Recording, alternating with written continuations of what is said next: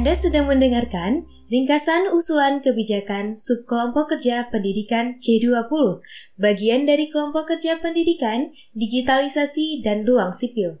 Menjamin pendidikan yang aman dan inklusif untuk pembelajaran sepanjang hayat yang mengarah kepada kesiapan kerja masa depan. Dibacakan oleh Dianita Nasution. Prakata oleh Imelda Tira Usnadi Brata. Meski banyak orang di banyak negara tampaknya telah melewati pandemi COVID-19, dampaknya terhadap dunia pendidikan tidak bisa diabaikan begitu saja. Penutupan sekolah yang berkepanjangan karena pembatasan sosial menyebabkan lebih dari satu miliar pelajar di seluruh dunia mengalami kehilangan pembelajaran, dan bagi sebagian orang, dampak buruk ini tidak dapat diperbaiki. Bagi anak-anak yang tidak mampu secara ekonomi, putus sekolah berarti jatuh ke dalam pekerja anak, dan terutama bagi anak perempuan, pernikahan anak. Oleh karena itu, kita harus menolak untuk berdiam diri, dan sebaliknya, kita harus bekerja sama untuk memulihkan dan memperbaiki sistem pendidikan yang sudah terganggu melalui tindakan nyata untuk mendukung anak-anak dan remaja yang terkena dampak diskriminasi dan ketidaksetaraan. Civil Society 20 atau C20 sebagai salah satu kelompok pelibatan resmi presidensi G20 Indonesia 2022 telah memasukkan isu pendidikan sebagai bagian dari agendanya dalam kelompok kerja pendidikan, digitalisasi, dan ruang sipil. Sebagai koordinator kelompok kerja ini, saya bangga melalui platform ini 151 aktor masyarakat sipil global dari 41 negara telah bekerja sama untuk menyuarakan pendapat mereka dalam bentuk rekomendasi bagi para pemimpin G20. Usulan kebijakan ini merupakan bagian dari paket kebijakan C20 2022 yang telah diserahkan pada 6 Oktober 2022 kepada pemerintah Indonesia sebagai pemegang presidensi G20 pada tahun 2022. Akhir kata, saya ingin mengucapkan terima kasih kepada semua pihak yang terlibat dalam penyusunan dan pengayaan usulan kebijakan ini melalui rangkaian konsultasi nasional dan global selama 9 bulan terakhir. Kami juga ingin menyampaikan apresiasi kami kepada kelompok kerja pendidikan G20, Kementerian Pendidikan, Kebudayaan, Riset, dan Teknologi Republik Indonesia atas pelibatan suara-suara C20 tentang pentingnya pendidikan anak dan remaja. Jakarta, 10 Oktober 2022. Pendahuluan Banyak negara menghadapi tantangan dalam pendidikan bahkan sebelum pandemi COVID-19. Sebelum pandemi, sekitar 53% persen anak-anak di negara berpenghasilan rendah dan menengah menderita kemiskinan pembelajaran. Meskipun sebagian besar negara telah mencapai kelulusan sekolah dasar secara universal, 56% dari siswa sekolah dasar di dunia tidak memiliki keterampilan literasi dasar dalam membaca, menulis, dan matematika. UNESCO melaporkan bahwa sekitar 258 juta anak-anak dan remaja berusia antara 6 dan 17 tahun tidak bersekolah. Dari jumlah yang dilaporkan, anak perempuan merupakan mayoritas yang putus sekolah pada tingkat sekolah dasar. Belum lagi, dunia membutuhkan hampir 69 juta guru baru untuk mencapai tujuan pendidikan pada tahun 2030. Pandemi telah memperburuk tantangan dan ketidaksetaraan yang ada, serta yang kemudian muncul dalam akses pendidikan. Selama dua tahun terakhir, Penutupan sekolah telah mengganggu proses pendidikan lebih dari 1,6 miliar pelajar. Penutupan sekolah yang berkepanjangan telah memperdalam kesenjangan yang ada dalam pendidikan. Banyak negara yang memiliki performa pendidikan yang buruk sebelum pandemi juga cenderung menghadapi penutupan sekolah yang lebih lama, dan ini memperburuk kesenjangan yang ada. Selain itu, dalam hal konsekuensi ekonomi, Generasi pelajar saat ini dapat kehilangan pendapatan seumur hidup sebanyak 17 triliun dolar pada nilai sekarang karena penutupan sekolah, setara dengan 14% dari PDB global saat ini. Pandemi COVID-19 telah memicu perkembangan teknologi pendidikan atau edtech karena sekolah bergeser dari ruang kelas fisik ke virtual. Misalnya, Penutupan sekolah serta penutupan lembaga pendidikan non-formal telah menyebabkan pergeseran yang pesat pada modalitas pembelajaran daring dan jarak jauh. Hal ini memperluas kesenjangan digital, menempatkan pelajar dari kelompok yang terpinggirkan pada posisi yang sangat tidak menguntungkan. Di sini, kelompok yang terpinggirkan adalah termasuk mereka yang didiskriminasi karena berbagai faktor yang saling bersinggungan, seperti status sosial ekonomi, identitas gender dan seksualitas, disabilitas, lokasi geografis, status penduduk migran, bahasa, etnis, agama, dan kasta. Kondisi tersebut tentunya akan menurunkan kemampuan literasi dan numerasi mereka, meningkatkan potensi kehilangan belajar dan angka putus sekolah serta program belajar sepanjang hayat akibat minimnya akses layanan pendidikan bagi kelompok marginal dan rentan. COVID-19 juga telah mengubah cara bekerja, dan tren ini akan menyebabkan kesenjangan yang lebih besar pada tuntutan keterampilan. McKinsey memperkirakan bahwa pada tahun 2020, 25% tenaga kerja akan memiliki pekerjaan yang sebelumnya tidak ada, dan diperkirakan jumlah ini akan melonjak menjadi 85% pada tahun 2030. Selain itu, lebih dari 100 juta pekerja di negara-negara yang diamati mungkin perlu beralih pekerjaan. Terdapat peningkatan 12% dibandingkan sebelum pandemi, dan peningkatan sebanyak 25% di negara maju.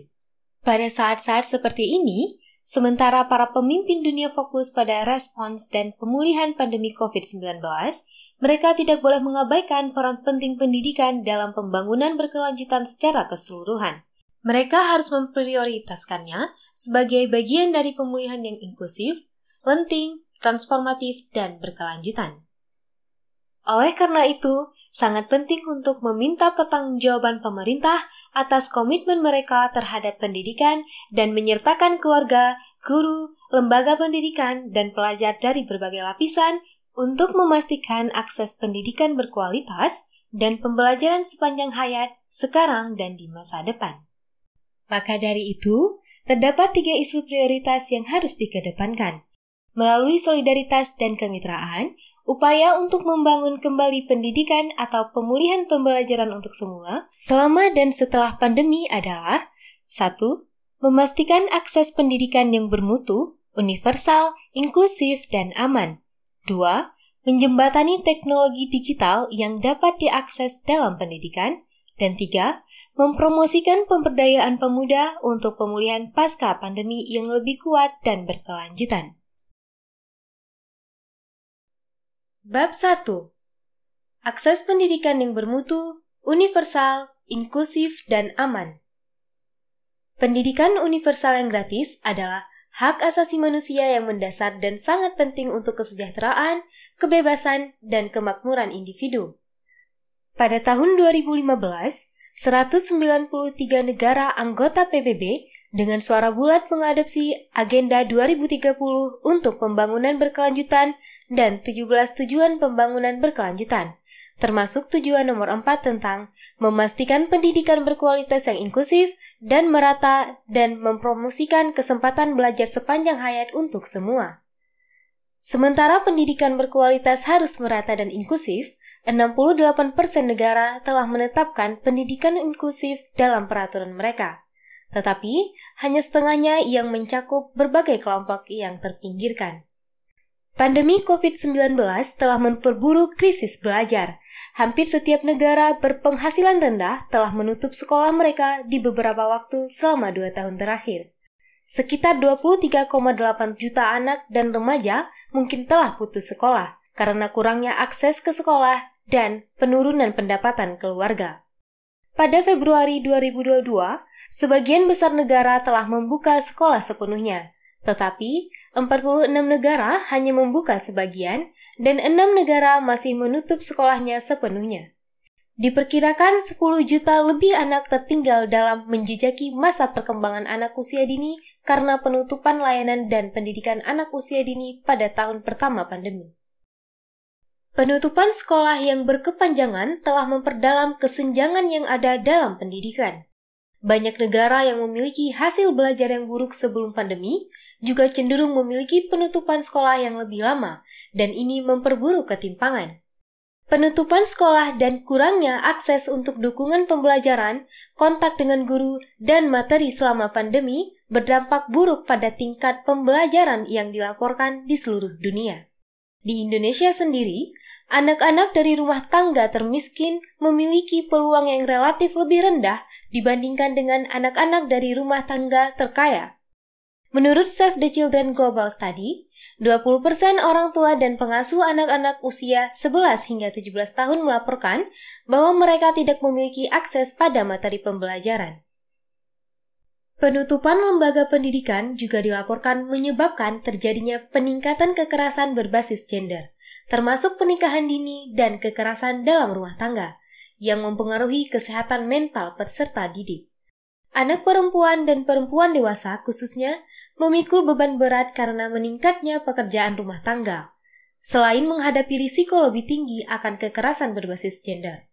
Akibatnya, meskipun sekolah dan lembaga pendidikan lainnya mulai dibuka kembali, jutaan peserta didik dari kelompok yang terpinggirkan dan menghadapi beberapa hambatan pendidikan masih berisiko putus dan tidak pernah kembali ke sekolah. Tantangan bagi kaum orang dewasa dan remaja terus mengkhawatirkan. Sekitar 36 dari 159 negara yang mengirimkan data untuk laporan global tentang pembelajaran dan pendidikan orang dewasa, kurang dari satu persen remaja dan orang dewasa berusia 15 tahun ke atas berpartisipasi dalam program pendidikan dan pembelajaran.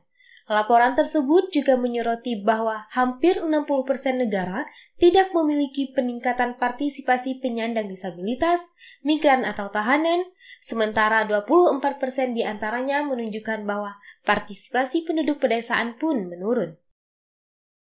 Hak atas pendidikan juga akan menghadapi tantangan yang lebih berat dalam menghadapi krisis iklim dan konflik yang telah dan akan terus memiliki berbagai dampak konsekuensial terhadap kehidupan manusia, termasuk kesehatan, pendidikan, dan mata pencaharian.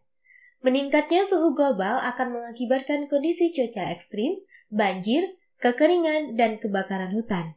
Di antaranya, yang akan merusak kehidupan, mata pencaharian, dan pendidikan masyarakat. Dan mereka yang cenderung lebih rentan terhadap bencana terkait iklim tersebut adalah yang paling tidak bersalah. Selain itu, perang dan konflik ditambah dengan krisis sosial ekonomi dan politik juga mengancam hak asasi manusia dan demokrasi. Sekali lagi, kelompok-kelompok yang terpinggirkan dan rentan ditempatkan dalam bahaya, dan kesehatan serta pendidikan mereka terganggu. Semua ancaman ini menimbulkan risiko besar bagi pendidikan pada saat ini maupun masa depan. Selain itu, di banyak negara, pendidikan tidak diprioritaskan dalam anggaran dan rencana pemerintah. Menurut laporan Education Finance Watch 2021, dua per tiga negara berpenghasilan rendah dan menengah ke bawah dilaporkan telah memangkas anggaran pendidikan publik mereka sejak awal pandemi. Data UNESCO menunjukkan bahwa negara-negara telah menginvestasikan sebanyak 16 triliun dolar AS dengan 97% persen dari investasi ini berada di negara-negara berpenghasilan tinggi, sementara hanya 2,9% persen dilakukan di negara-negara berpenghasilan rendah. Pengeluaran yang tidak merata dalam investasi dapat memperburuk tantangan yang ada dalam pendidikan dalam hal akses, inklusivitas, pemerataan, dan kualitas. Peningkatan porsi, ukuran, kepekaan, dan pengawasan pembiayaan pendidikan dengan perencanaan dan alokasi sumber daya yang komprehensif, serta pemanfaatan anggaran yang tepat, akan menjadi keharusan untuk mewujudkan pendidikan berkualitas yang dibangun di atas prinsip-prinsip pemerataan dan inklusivitas, serta mampu menjangkau dan mengatasi kebutuhan belajar peserta didik dari kelompok yang paling terpinggirkan. Tidak lupa pula bahwa berhasilnya pemulihan pendidikan juga bergantung pada kesejahteraan dan pengembangan profesional guru yang berkelanjutan. Dengan demikian, berinvestasi dalam hal ini akan menjadi hasil yang menentukan. Kondisi belajar siswa bergantung pada kondisi kerja guru jua, tetapi selama pandemi, guru kekurangan peluang dalam pengembangan karir dan menghadapi beban kerja yang meningkat terkait dengan kelas dengan shift ganda hanya 58% negara dunia yang menyediakan konten kepada guru untuk pembelajaran jarak jauh. 42% dengan alat TIK dan koneksi internet, dan 60% dengan pengembangan profesional pada dukungan psikososial dan emosional. Diperlukan lebih banyak upaya untuk mendukung guru dalam transisi pada pengajaran jarak jauh dan daring serta tatap muka secara bersamaan. Pandemi telah menyoroti pentingnya tanggung jawab orang tua dan pengasuh dalam pendidikan dan pembelajaran anak-anak. Peran orang tua atau pengasuh di rumah menentukan kualitas pengalaman belajar anak-anak dan remaja. Namun demikian, tidak semua keluarga memiliki hal yang diperlukan untuk memastikan keberhasilan pendidikan jarak jauh atau daring. Sebagai contoh, satu dari empat orang tua di Indonesia menyatakan bahwa guru cenderung kurang memantau tugas belajar anak, dan hal ini mempengaruhi persepsi orang tua tentang kemampuan mereka untuk mendukung pembelajaran para anak di rumah. Orang tua tiga kali lebih kecil kemungkinannya untuk mendukung pembelajaran anak-anak mereka di rumah tanpa akses pada sumber belajar lembar kerja dari guru. Kolaborasi dan kemitraan antara pemerintah, sekolah, orang tua, atau pengasuh dan masyarakat harus ada untuk membantu pembelajaran saat ini dan lebih siap menghadapi krisis di masa depan. Mengingat tantangan tersebut, kami mendorong para pemimpin G20 untuk menyediakan akses ke pendidikan berkualitas yang gratis, aman, inklusif, dan ramah gender untuk semua. Untuk mencapai ini, 1 memprioritaskan inklusi anak-anak, remaja, dan pelajar dewasa yang terkena dampak diskriminasi dan ketidaksetaraan. Mereka yang kekurangan secara ekonomi, anak perempuan, difabel, pengungsi, tinggal di daerah pedesaan dan area kumuh perkotaan, dalam konflik atau krisis kemanusiaan, dan semua minoritas lainnya. 2 memastikan lingkungan belajar yang aman dan bebas kekerasan dengan menyediakan pengembangan kapasitas dan pengembangan profesional berkelanjutan bagi guru berdasarkan prinsip inklusivitas, kepekaan gender, hak dan perlindungan anak, serta siaga dan tangga bencana. 3. Merancang kebijakan perbaikan dan program pemulihan untuk mengurangi kehilangan pembelajaran, meningkatkan ketahanan peserta didik, dan mendorong pembelajaran antar generasi untuk peserta didik di sekolah dan di luar sekolah dalam upaya kolaboratif antara orang tua, masyarakat, dan sekolah. 4. Memastikan angka partisipasi sekolah dari tingkat pendidikan yang lebih rendah ke tingkat yang lebih tinggi. Dan 5. Memberikan perlindungan anak dan sosial melalui pemantauan pendidikan dan kemajuan tujuan pembangunan berkelanjutan keempat. Kami mendorong para pemimpin G20 untuk meningkatkan dan menjamin pembiayaan pendidikan di semua jenjang untuk memenuhi kebutuhan anak-anak yang paling terpinggirkan dan untuk pengembangan kompetensi guru. Ini berarti 1. Memastikan akuntabilitas dan transparansi dalam keuangan publik dengan memprioritaskan pendidikan dalam paket stimulus pemulihan nasional meningkatkan mobilisasi sumber daya domestik, memperluas basis pajak dan mempromosikan perpajakan progresif, menangani aliran keuangan terlarang, merundingkan restrukturisasi utang, dan memastikan donor menyediakan 0,7% persen dari pendapatan nasional bruto untuk bantuan luar negeri. Dan dua, meningkatkan atau mempertahankan porsi pengeluaran publik untuk pendidikan menuju tolok ukur internasional setidaknya 4 hingga 6 persen dari PDB dan 15 hingga 20 persen dari pengeluaran publik. Kami juga mendorong para pemimpin G20 untuk pastikan kerja terkoordinasi yang lebih kuat antara sekolah, pusat pembelajaran, masyarakat, guru, pelajar, dan keluarga untuk pendidikan holistik yang lebih baik bagi setiap pelajar. Untuk mencapai ini, para pemimpin G20 harus 1.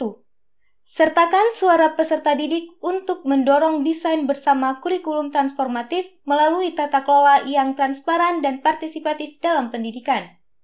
Dan dua, sertakan keterlibatan yang berarti dari organisasi masyarakat sipil dalam merancang, menerapkan, memantau dan mengevaluasi, meningkatkan, dan mendukung pengembangan kebijakan. Bab 2 Pemerataan teknologi digital dan non-digital dalam pendidikan Semenjak pandemi, sistem pendidikan dunia menyaksikan perkembangan yang luar biasa pada pembelajaran jarak jauh, pembelajaran berbasis elektronik, dan berbagai aplikasi perangkat lunak teknologi pendidikan, yang mana hal ini mengalihkan ruang kelas fisik menjadi kelas virtual selama saat pembatasan sosial diberlakukan.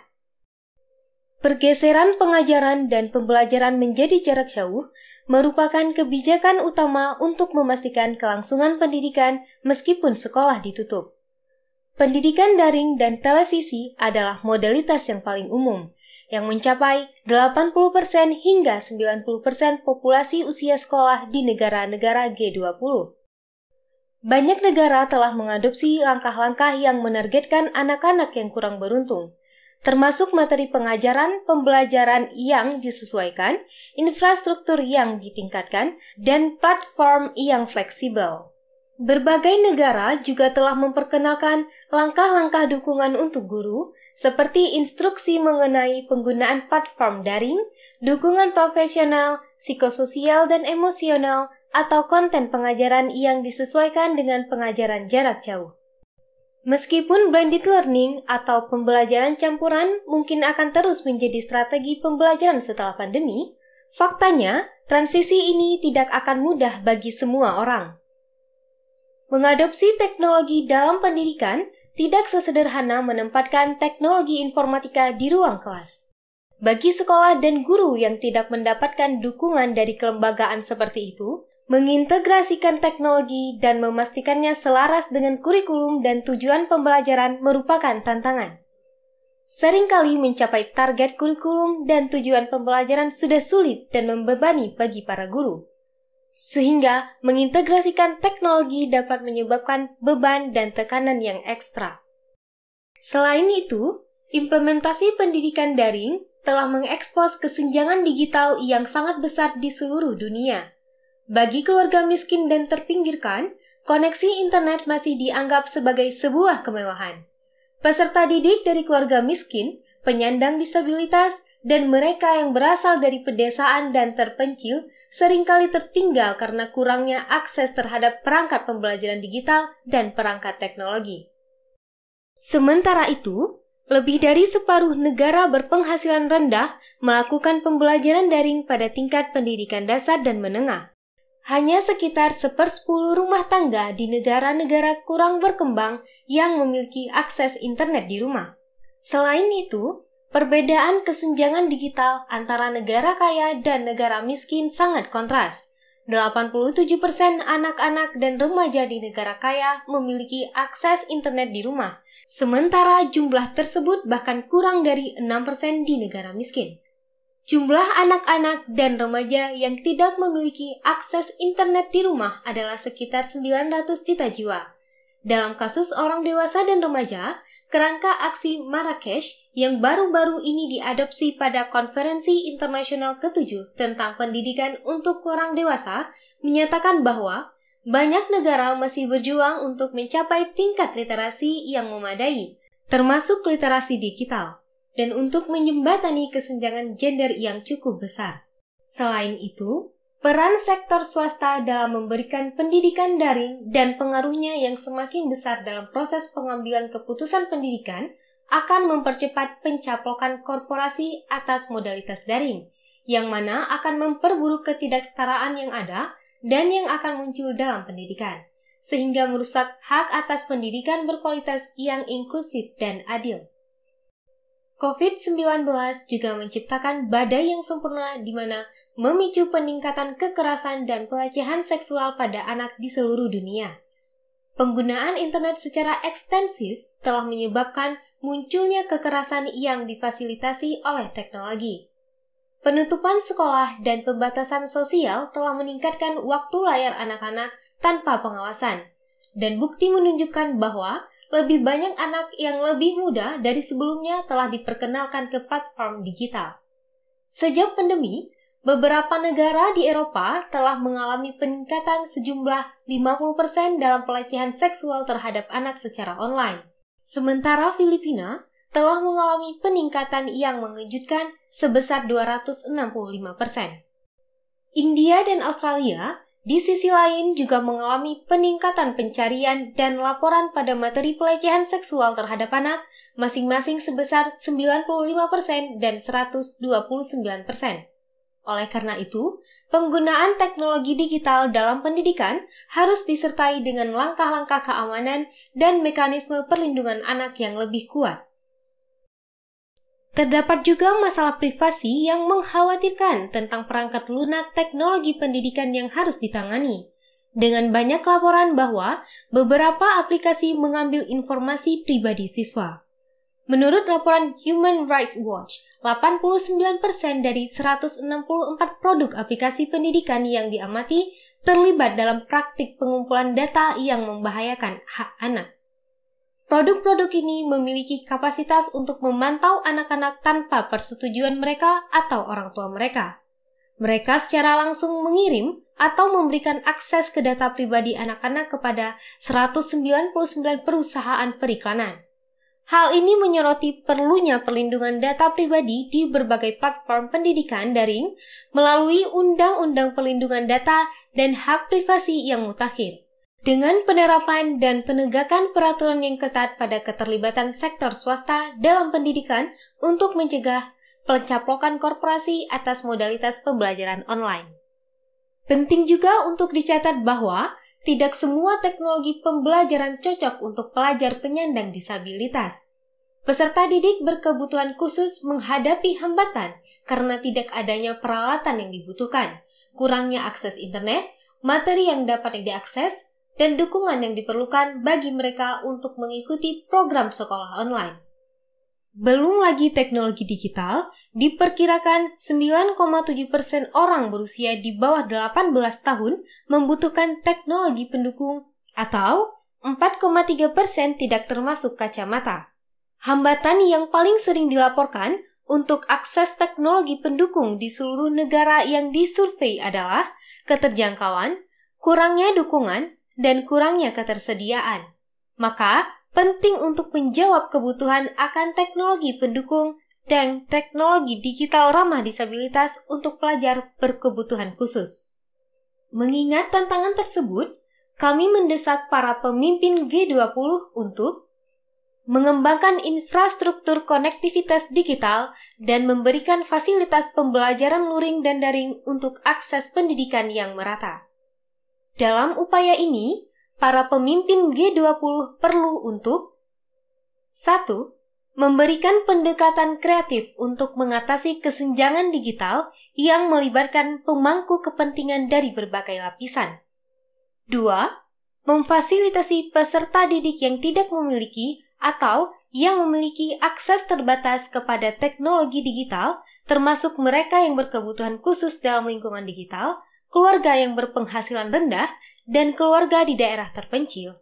Misalnya, dengan menyediakan teknologi pendukung, menjamin sekolah dengan konektivitas dan infrastruktur digital yang andal. Dan tiga, memperkuat sistem pendidikan publik dan menegakkan kerangka peraturan yang ketat untuk keterlibatan sektor swasta dalam pendidikan demi mencegah pencaplokan lukratif terhadap pembelajaran digital oleh perusahaan dan untuk mengembangkan infrastruktur pendukung. Kami juga mendesak para pemimpin G20 untuk memperkuat strategi pembelajaran campuran yang aman untuk sistem pendidikan yang tak terganggu. Untuk mencapai ini, 1. Mengembangkan modalitas pembelajaran yang fleksibel dengan sistem pendidikan formal, informal, dan non-formal termasuk peralatan gratis yang dapat digunakan kembali, yang terdaur ulang, berbiaya rendah, berteknologi rendah, dan tanpa teknologi sekalipun. Dan dua, menyediakan akses gratis dan terbuka terhadap teknologi, alat, dan materi untuk pendidikan berkualitas yang merata dan inklusif bagi semua, terutama pelajar yang paling terpinggirkan. Bab 3 Pemberdayaan kaum muda untuk pemulihan pasca pandemi yang lebih kuat. Seperti yang dikatakan sebelumnya, pandemi COVID-19 telah mempercepat transformasi dunia kerja. Sementara banyak pekerjaan menjadi kuno, banyak pekerjaan baru sedang diciptakan. Oleh karena itu, ratusan juta pekerja diperkirakan akan berganti pekerjaan dalam waktu dekat. Dan sektor pendidikan harus mampu mengakomodasi kebutuhan keterampilan yang terus berubah. Diperkirakan 1,3 miliar orang di seluruh dunia sudah mengalami ketidaksesuaian keterampilan kompetensi yang dibutuhkan untuk berhasil di pekerjaan masa depan dan untuk menjalani kehidupan yang memuaskan berkembang dengan cepat. Dan kaum muda adalah yang paling terpengaruh. Berdasarkan proyeksi PBB, penduduk usia muda 15 hingga 25 tahun diprediksi akan meningkat sebesar 7% pada tahun 2030. Pada tahun 2025, diperkirakan bahwa 15% angkatan kerja muda akan menganggur. Pandemi telah memperburuk tingkat pengangguran kaum muda di seluruh dunia, tetapi angka itu telah meningkat bahkan sebelum pandemi. Dari 13,6 persen pada tahun 2000, 14,4 persen pada tahun 2010, menjadi 15,3 persen pada tahun 2019, meningkat menjadi 17,2 persen pada tahun 2020. Meskipun tingkat pekerjaan kaum muda di negara-negara G20 menurun pada tahun 2021 dan 2022 dari 18% menjadi 17,1%, angka ini tetap sangat tinggi di negara berkembang, misalnya Afrika Selatan, Brasil, Argentina, Arab Saudi, India, Turki, dan Indonesia. Secara signifikan, dibandingkan dengan pria, wanita lebih banyak terkena dampak pandemi pada pekerjaan dan pasar tenaga kerja. Pekerja muda juga mendapat pukulan keras karena mereka kehilangan pekerjaan, tertunda untuk bergabung dengan dunia kerja, atau keluar dari pasar tenaga kerja seluruhnya karena kurangnya kesempatan. Pada saat yang sama, para pelajar kekurangan keterampilan penting yang dibutuhkan untuk berkembang pasca pandemi.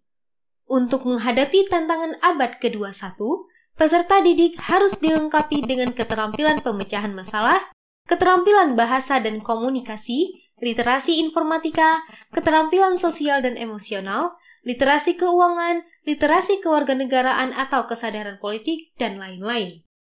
Hal ini membutuhkan tinjauan yang menyeluruh, tidak hanya pada kurikulum, tetapi juga pada sistem pendidikan kita harus memprioritaskan pengembangan manusia seutuhnya di luar keterampilan akademis untuk menyertakan keterampilan pada pekerjaan yang layak dan kehidupan yang bermartabat, seperti yang digambarkan dalam tujuan pembangunan berkelanjutan yang kedelapan. Kunci untuk memastikan anak-anak berhasil adalah dengan memberdayakan mereka untuk mencapai keterampilan, pengetahuan, kapasitas, dan nilai-nilai yang mereka butuhkan untuk berkembang di dunia pasca pandemi. Dalam lanskap pendidikan yang berubah dengan cepat, pendidikan abad ke-21 berkaitan dengan kemampuan untuk mengembangkan dasar pengetahuan yang kuat tentang diri sendiri dan tentang dunia. Tujuan yang saling terkait yang memungkinkan setiap pelajar menemukan tujuan dan lebih mampu berpartisipasi dalam kehidupan sosial dan politik. Pendidikan harus semakin terintegrasi dan berdasarkan tema dan masalah yang memungkinkan kaum muda untuk hidup dalam damai dengan kemanusiaan dan planet kita bersama. Meskipun penting bagi semua anak dan remaja untuk memperoleh keterampilan literasi dasar, untuk berkembang di dunia abad ke-21, mereka juga perlu belajar bagaimana menjadi warga dunia yang bertanggung jawab dan menguasai kecerdasan emosional. Dengan demikian, muncullah pertanyaan untuk apa belajar? Mengingat bahwa kurikulum adalah inti dari pengajaran dan pembelajaran, maka kurikulum dapat menghambat atau memfasilitasi peningkatan hasil belajar. Pendidikan formal dan informal, pendidikan dan pelatihan teknis dan kejuruan, dan pendidikan tinggi berfungsi sebagai jembatan antara dunia pendidikan dan pekerjaan. Hal tersebut membekali peserta didik, terutama mereka yang terpinggirkan, dengan keterampilan yang mereka butuhkan untuk menikmati kehidupan yang layak dan produktif, serta mengembangkan rasa martabat dan kesejahteraan. Kendati pun begitu, tidak semua orang memiliki hak istimewa untuk beradaptasi dengan mudah pada dunia kerja yang terus berubah melalui menerima kesempatan pelatihan yang berkelanjutan. Sementara ada hambatan dan kesenjangan dalam akses kepada pendidikan berkualitas yang inklusif, adil, transformatif gender, termasuk pendidikan formal, non-formal, dan informal, banyak orang, terutama mereka yang terpinggirkan, akan tertinggal yang mana akan memperburuk ketidakadilan ekonomi yang akan menciptakan masalah sosial dan politik. Oleh karena itu, seperti halnya pendidikan dasar dan menengah untuk anak-anak, pemerintah dan para pemangku kepentingan juga harus berinvestasi lebih banyak dalam pendidikan non-formal dan informal, termasuk pendidikan dan pelatihan teknis dan kejuruan, dan pendidikan tinggi seperti yang dibutuhkan. Hal ini penting bagi mereka yang kurang beruntung untuk menyokong mereka beradaptasi dengan tuntutan pekerjaan dan dunia di masa depan. Mengingat masalah ini, kami mendesak para pemimpin G20 untuk berinvestasi dalam menyediakan akses kepada pendidikan dan pelatihan kejuruan untuk memberdayakan kaum muda dengan keterampilan yang dibutuhkan guna berkembang di abad ke-21. Hal ini berarti 1. Menjamin alokasi anggaran untuk pendidikan dan pelatihan pemuda di dalam dan di luar sekolah. 2. Mempromosikan persediaan dan dukungan publik untuk pelatihan non-formal atau kejuruan dan pendidikan informal atau berbasis masyarakat. Dan tiga, memberikan strategi untuk mengembangkan keterampilan industri, keterampilan hidup, keterampilan sosial, digital, keuangan, serta literasi lingkungan dan politik. Kami juga mendesak para pemimpin G20 untuk memperluas akses kaum muda, termasuk mereka yang terpinggirkan dan atau penyandang disabilitas pada tempat kerja dan kewirausahaan. Dalam upaya ini, para pemimpin G20 perlu untuk 1. Mendorong sektor publik dan swasta untuk memfasilitasi transisi mereka ke dunia kerja, Dua, memberikan pembelajaran seumur hidup yang berkualitas, inklusif, peka gender kepada kaum muda dan khususnya kelompok terpinggirkan untuk menjamin peluang kerja yang layak. Dan tiga, meningkatkan skema kewirausahaan pemuda untuk mendorong pengembangan pribadi dan profesional yang mendukung pertumbuhan ekonomi. Anda telah sampai pada akhir buku audio ini. Terima kasih sudah mendengarkan.